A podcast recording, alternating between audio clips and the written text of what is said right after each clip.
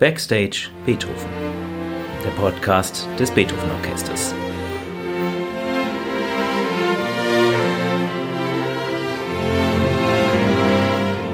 Heute mit Tilman Böttcher.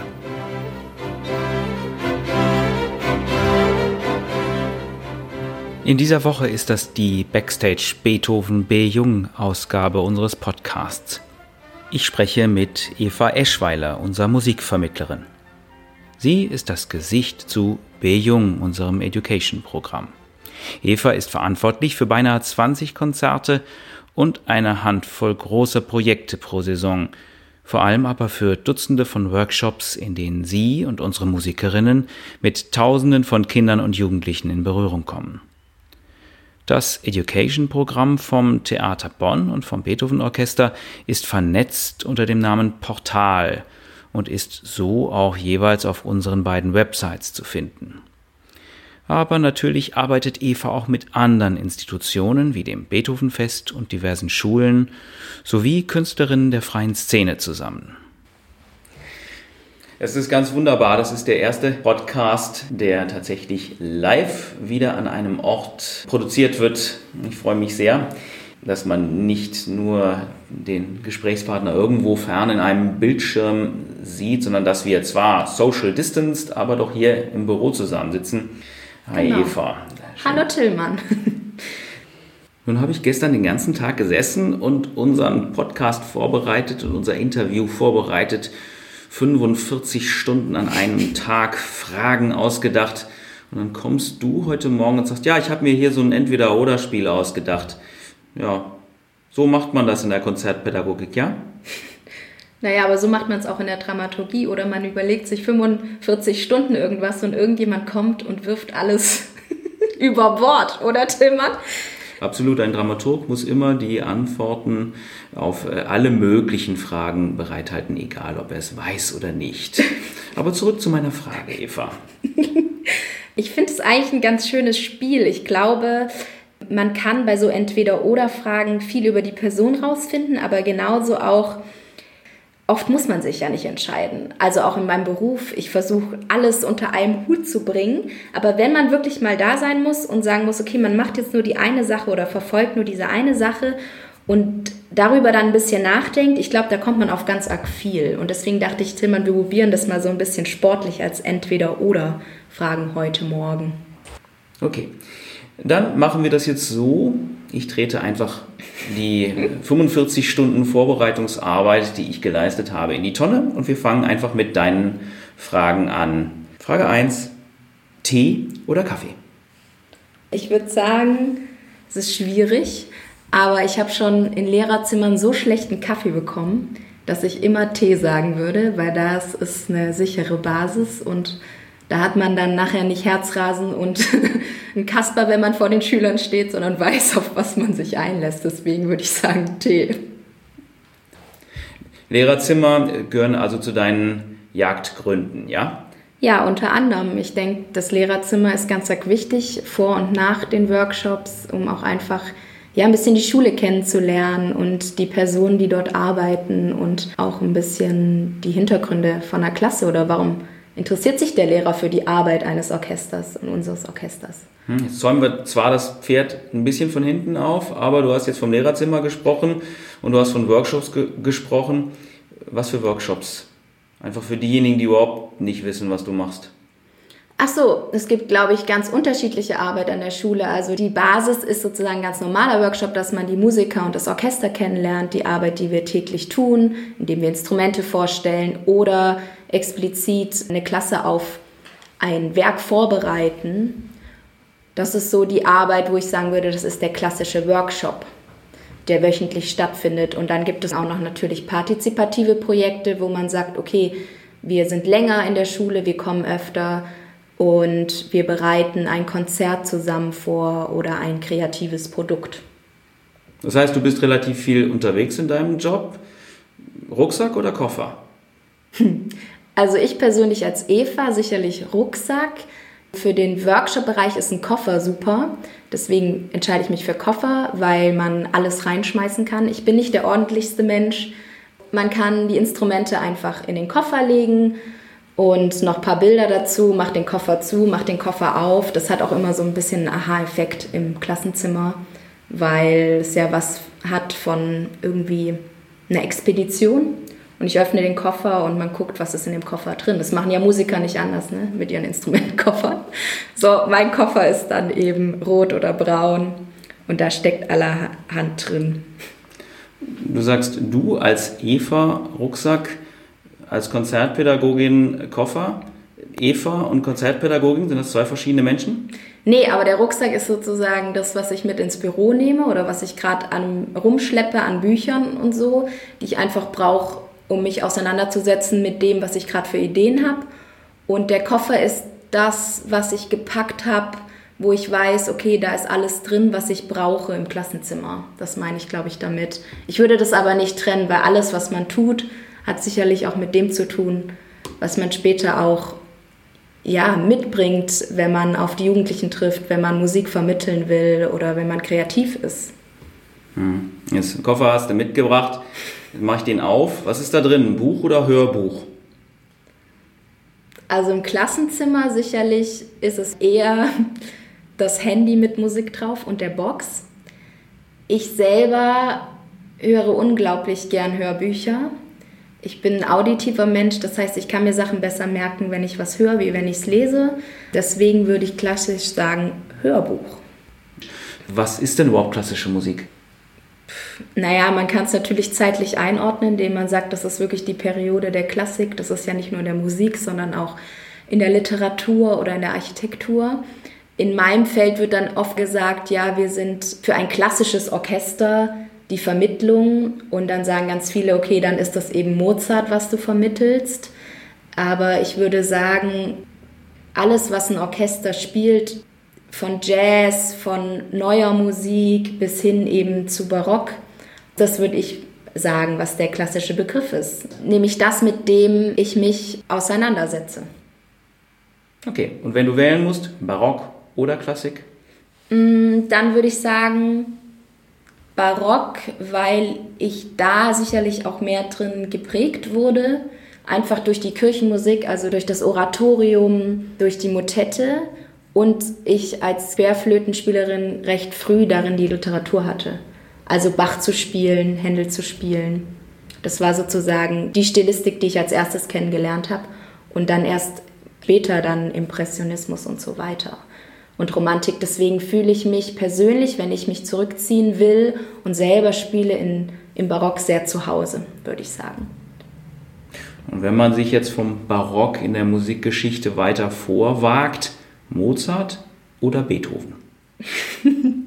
naja. Jetzt, jetzt pass wirklich auf, was du sagst, du arbeitest fürs Beethoven-Orchester. Genau, jetzt muss ich ja Beethoven antworten und ich tue es auch und es hat den einfachen Grund, dass ich finde, dass die Musik immer in einem, ja, in einem Spannungsfeld ist und auch irgendwie in der Entwicklung. Und gerade wenn ich mit Jugendlichen zusammenarbeite, bietet die Musik einfach so unglaublich viel Parallelen zum eigenen Leben, zu dem ich will mich finden. Es ist nicht alles Friede, Freude, Eierkuchen. Es ist, es ist mal stürmisch, es ist mal fragend, es ist alles offen. Und je mehr ich mich mit den Sinfonien auch auseinandersetze, gerade auch mit unterschiedlichen Klassen, die sagen, was bedeutet dieser Satz jetzt für mich? Was bedeutet dieses Motiv für mich? Umso spannender finde ich es selber und umso mehr sehe ich, wie vielfältig die Musik Beethovens ist. Und bei Mozart kann ich nur sagen, obwohl ich ja Mozarteum ein Jahr studiert habe, und er mein Lieblingsstück des Mozart-Requiem geschrieben hat, dass ich trotzdem sage, ich bin froh, dass ich fürs Beethoven-Orchester arbeite und diesen sehr spannenden Komponisten mit all seinen Facetten und vor allem auch seinen Tiefen, die, glaube ich, zum Leben gehören, ja, ergründen kann und darf. Nächste Frage, die du aufgeschrieben hast, schließt im Grunde an deine Querflöten-Vergangenheit an. Orchester spielen oder Chor singen? Das finde ich ganz arg schwierig, das zu beantworten. Denn gerade wenn ich jetzt mal an die Musikpädagogik denke, singen kann jeder. Ich kann mich in den Raum stellen, ich habe meinen Körper, ich kann Musik machen, indem ich singe. Beim Orchesterspielen, beim gemeinsamen Erlebnis hat das immer damit zu tun, dass ich ja auch ein Instrument kann und vielleicht auch gewiss beherrsche, dass sich so ein Flow-Moment einstellt. Ich glaube, dass sich beim Chorsingen schneller ein Flow-Moment einstellt, genauso wie beim Tanzen auch, wie wenn ich jetzt versuche, mein Instrument zu spielen. Ich persönlich habe genauso viel auf Chorfreizeiten in der Gruppe schöne Momente gehabt wie beim Orchesterspielen. Und ich glaube auch, dass man mit sehr rudimentären Mitteln Musik mit Instrumenten in der Klasse machen kann und mit Kindern machen kann. Also deswegen fällt mir das wirklich sehr, sehr schwer. Das ist, glaube ich, die Frage, wo ich mich nicht entscheiden möchte, wenn ich das darf. Keine Ahnung, du hast die Regeln des Spiels festgesetzt. Ich sag mal, wir haben ein oder zwei Joker, Tilman, oder? okay, gut. Dann lassen wir das mal als Joker so stehen und hoffe, dass du Kommt nichts mehr. Äh, hoffe, dass du jetzt eine klare Antwort findest zu der Frage Workshop-Arbeit oder Konzertplanung. Zwei sehr unterschiedliche Ausrichtungen der ähm, Education-Arbeit im Grunde seit das in den 90er Jahren in Deutschland so Fahrt aufgenommen hat, oder? Ja, auf jeden Fall. Und ich glaube, dass ich da jetzt antworte anders wie vielleicht andere Kolleginnen, weil bei mir ist es ganz klar die Workshop-Arbeit und das ist vielleicht auch mein theaterpädagogischer Hintergrund, dass ich es halt schon unglaublich schön finde und auch für meine Arbeit bereichern und wichtig, dass ich sage, ich begebe mich ein, zwei Stunden in kreativen Raum mit diesen Leuten, die ich davor vielleicht noch nicht kannte und ich entwickle was im Prozess. Ich mache jetzt etwas, was als Gruppe, als Individuen die Person weiterbringt. Die Konzertplanung und das Konzert an sich, das ist auch ein unglaublich schöner und wichtiger Moment, auch für meine Arbeit. Aber ich liebe es, glaube ich, so sehr, dieses praktische Arbeiten, dass ich das nicht missen möchte. Im Gegensatz vielleicht zu anderen, die sagen, ja, ich kaufe mir dann dafür sehr viele Leute ein, die eben Workshops geben im Klassenzimmer, würde ich mich sogar für die Workshop-Arbeit entscheiden. Nun ist aber ja natürlich das Konzert irgendwo das absolute Zentrum und Ziel jeder Orchesterarbeit.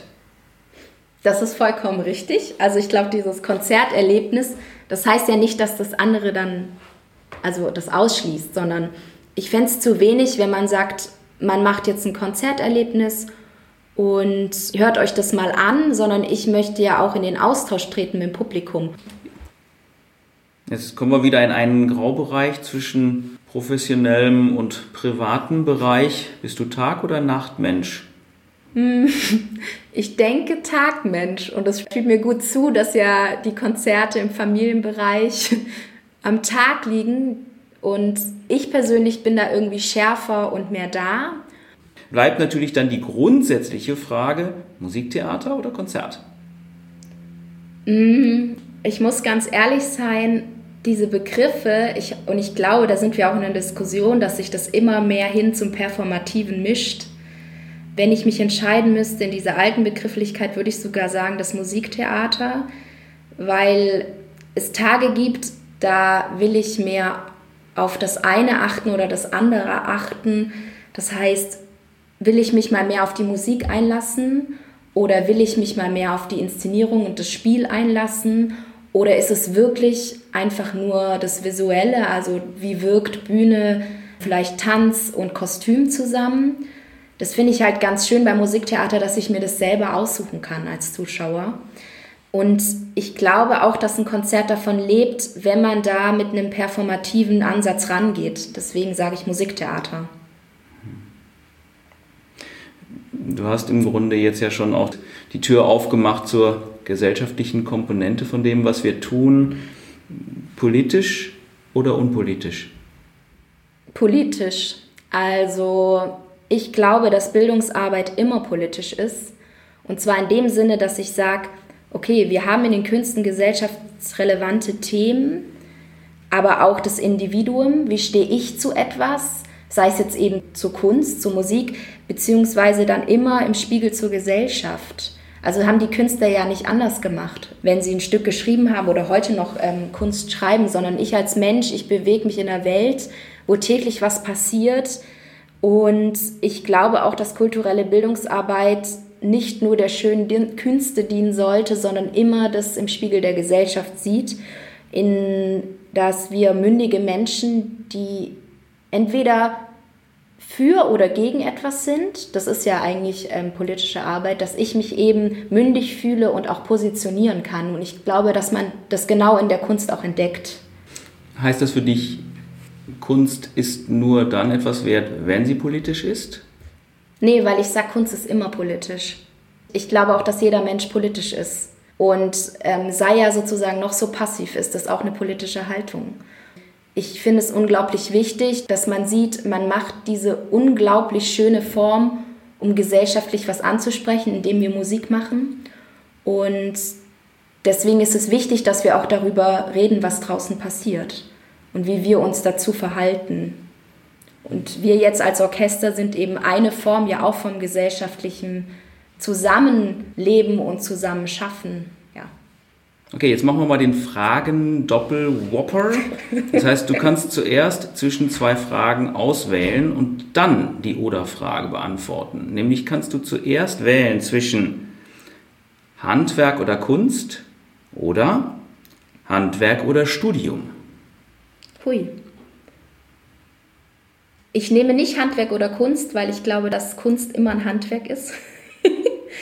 Deswegen nehme ich Handwerk oder Studium und entscheide mich fürs Handwerk, weil ich glaube, dass man nur durchs Leben und durchs tägliche Tun in dem, was man tut, besser wird und das Handwerk auch immer das Studium an sich der begreift, indem man einfach studiert, was täglich passiert, wie die Arbeit eben im Klassenzimmer, wenn die Kids Musik hören und dann eben über ihre Emotionen und Gefühle oder Wünsche oder Träume und Visionen berichten, dann ist das ja auch eine Art von Feldstudium, die ich nebenher habe, indem ich eigentlich was sehr Handwerkliches tue, indem ich in den Raum gehe und zwei Stunden etwas tue mit Menschen.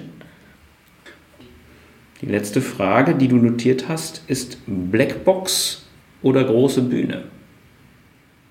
ein altes, schönes Haus hat sehr viel Charme und ich persönlich bin unglaublich gern in solchen Räumen, weil ich finde, das sind Wohlfühlräume, das sind Räume, die irgendwie eine Geschichte haben. Aber ich würde mich für die Blackbox entscheiden, weil ich glaube, dass dieser Raum, der unbeschrieben ist, mehr zulässt. Das heißt, ich kann mir überlegen, wie soll die Bühne sein? wie groß soll der Raum sein? Also es muss sozusagen ein Zimmer sein, in dem ein ganzes Orchester reinpasst, in dem aber auch nur vier Personen Musik machen können, in dem andere Formen von ja, Sparten oder Künsten möglich ist. Das heißt, dass neueste Videotechnik möglich ist, genauso aber auch genug Platz, dass die Personen nicht nur frontal sitzen, die dem Geschehen zuhören, sondern dass sie auch integriert werden in eine Art Raumkonzept. Also ich glaube, dass die flexible Bühne wichtiger denn je ist. Nicht nur jetzt, weil Corona ist, sondern weil ich das schon immer so begriffen habe, dass Musik eine performative Form ist, die aber nur auch mit allem anderen funktioniert. Und deswegen würde ich sagen, Blackbox. Wenn du in einem Jahr einen großen Workshop, ein großes Thema in der perfekten Blackbox machen darfst, was machst du? Naja, jetzt ist ja Juni und in zwei Wochen wäre eigentlich unsere Premiere zu Prohaska. Und dieses Stück von Dunker, das verschollen ist, das heißt, man weiß nicht, was der eigentliche Text war, hat auf jeden Fall Beethoven so bewegt in dieser Zeit, dass er dafür die Schauspielmusik geschrieben hat und die gibt es noch, die vier Sätze. Und ich denke, dass es ein Thema ist, eine Frau, die in den Krieg zieht, die sich verkleidet als Mann, die irgendwie feministisch ist, aber auch vaterlandstreu und sich äh, politisch positioniert. Das ein Thema ist, wo unglaublich viel möglich ist und was mich auch interessiert als äh, junge Frau, indem man sich einfach auseinandersetzt mit der Musik Beethovens, was schreibt er da, aber auch mit dieser Geschichte, die ja gebraucht und auch missbraucht wurde, der Prohaska, diese auf die Bühne zu bringen. Und zwar eine Bühne, die eben sich als multiperformative Bühne oder Raum begreift und man dieses Thema mal beackert. Und da sind wir ja dran. Wir proben jetzt gerade eben oder treffen uns online. Ich würde es eher Treffen nennen wie Proben. Und wir hoffen, dass es dann bald im realen Raum wieder weitergeht und wir da eben auch Visionen spinnen von ja, Zukunft oder Gleichberechtigung und Gesellschaft. Danke. Danke dir, Tillmann. Zu Gast bei Backstage Beethoven war heute unsere Musikvermittlerin Eva Eschweiler. Alle Angebote unserer Sparte B Jung finden Sie über unsere Website beethoven-orchester.de.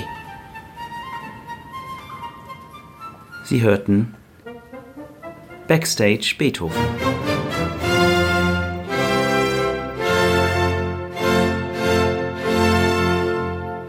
Der Podcast des Beethoven Orchester Bonn.